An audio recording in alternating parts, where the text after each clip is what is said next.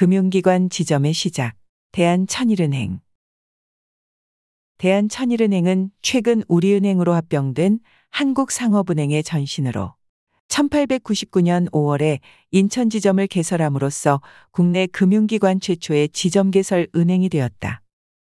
당시 대한천일은행은 일본 자본의 증가와 함께 일본은행 설립으로 금융 침투가 심각해지자 민족 자본 형성의 중요성을 인식한 상인들이 고종의 윤허를 얻고 또 내탕금까지 지원받아 1899년 1월 30일에 설립한 순수 민족은행이었다.